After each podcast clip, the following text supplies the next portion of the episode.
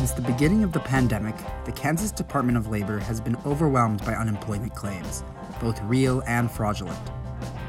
The beleaguered unemployment insurance computer system and the record volume created drastic delays and invited criminal actors to submit false claims.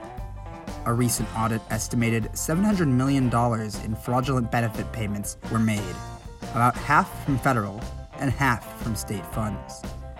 Now, legislators and the agency are working to modernize the system and are turning to the federal government for assistance. I'm Noah Taborda. On this episode of the Kansas Reflector podcast, we circle back to an early September meeting of the Kansas Unemployment Compensation Modernization and Improvement Council to see where progress is being made and what questions are still being asked. In late August, the U.S. Department of Labor announced the establishment of a new office offering strategic advice for state agencies as they modernize UI systems. The new branch of the USDOL was also charged with administering $2 billion in American Rescue Plan Act funds. Kansas will be one of the first six states to collaborate with this federal Tiger team. Part of my thinking personally was any help we can get is much more impactful in August, September, October than it would be when we get to November, December, January, just because we'll have worked through more issues at that time. Uh, so we were fortunate to engage with them. We're about four weeks into this engage- into that engagement at this point in time. That's KDOL Deputy Secretary Peter Brady. Brady said the partnership would help identify existing issues with the state unemployment system, new solutions, and possibly provide funding down the line. They have not made grant funds available to states at this time. However, the U.S. Department of Labor has indicated that they will potentially make grant funds available to states to um, address some of the issues that may be identified through the Tiger Team's engagement, uh, which was one of the reasons that we wanted to engage them early. Is any issues that are identified, we want to be able to fix sooner rather than later. In addition to the Tiger Team's initiative, the USDOL partnership could assist with ID verification the U.S. Department of Labor is entering into blanket purchase agreements with a few of the major um, ID verification tools.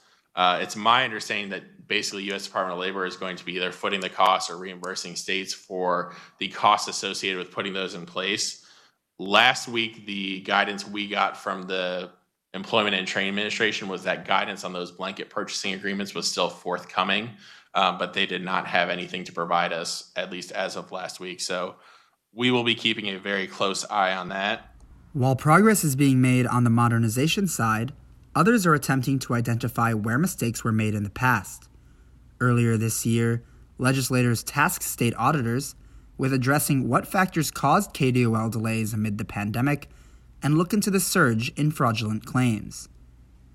The audit reaffirmed beliefs that many had that the historic volume of unemployment claims and a lacking computer system were largely at fault.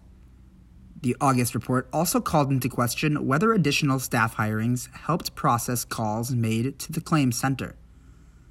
Matt Etzel, a principal auditor at the Kansas Division of Post Audit, oversaw that review of the department.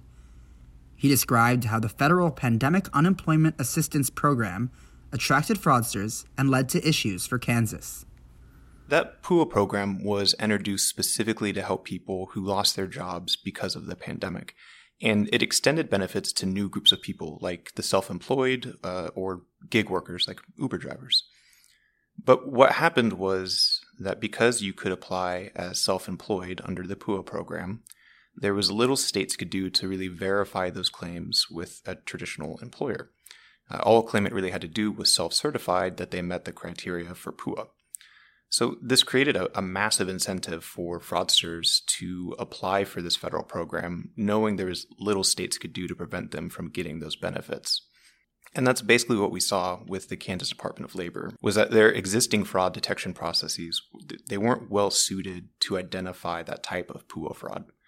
And that was basically for two reasons. Um, one, you know, as self-employed, KDOL couldn't really verify the accuracy of those claims with an employer. Um, and second, KDOL's other fraud detection processes were mostly manual, and that's coming at a time uh, when KDOL was seeing uh, historically high levels of unemployment claims, and so a manual process just wasn't very effective in reviewing all of those claims for fraud. In February 2021, fraud declined sharply as KDOL implemented a new identity verification system. But this raised questions from some legislators, like Republican Senator Caryn Tyson, as to why the state agency waited until February to implement this new system. You guys have been through a thunderstorm that is just extremely violent. But we were told earlier was that the federal government warned in March of 2020 of fraudulent claims ramping up. And then the funding was made available for the department in August. And then the department did not implement the, the dual identification that helped us stop because it is very impressive to stop the $2 billion this could have been much, much worse. But my question and concern is why the gap? That's a fairly large gap from your first notice to be in March and then action not to be taken until the next February. Deputy Secretary Brady, who took the position in September, said while those discussions over the summer preceded him, he understood that the agency would have liked to work quicker ideally, but had to deal. What with- I do know is that as these solutions were looked at, especially in the August timeframe when funding became available, was that finding a way to get a modernize another modernized system for ID verification to link into the mainframe for core processing and claimant registration was a challenge that the agency did not have a solution to at that time. Um, I think you make fair points, and I think you know all states wish they'd been able to act quicker from everything I know about Kansas and my experience, uh, the question was how do we find a way to make this work with our current system? Um, that just took more time than any of us would have liked it to, but that was the situation we found ourselves in. System could handle. Representative Sean Tarwater oversees the Modernization Council. He heard concerns about progress made in addressing the roughly 7,000 people kicked off of benefits due to a new state. Hopefully, we weeded through the 7,000 people that we had to suspend benefits because of the, the fact they couldn't all get the resumes to you on time. So I'm anxious to, to hear that we've got all that figured out.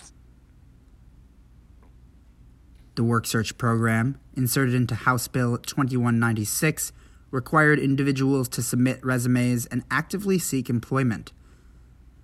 For many, the resume was where difficulty arose. Some were still adjusting to the new mandates and requirements, while others had built a resume but simply forgot to submit or publish it. About 1,200 people have worked with the agency. I'll start with the good news. The good news is it's a beautiful day outside. Um, maybe not not until you're out of here, but it, it is very to nice. get back in compliance. Also along some lines of interesting and good That's. Mike Beene, Um, Director of Workforce Development at the Kansas. Department of Commerce. Um, there's a little over In response to Tarwater, he said the agency was still working to Um, sift through the various reasons someone may have been And. Peter and I have had many conversations about that that group of numbers. Are they a couple things? Are they claimants who have found work and not reported they found work? Are they claimants who have just said, "Okay, I'm done"?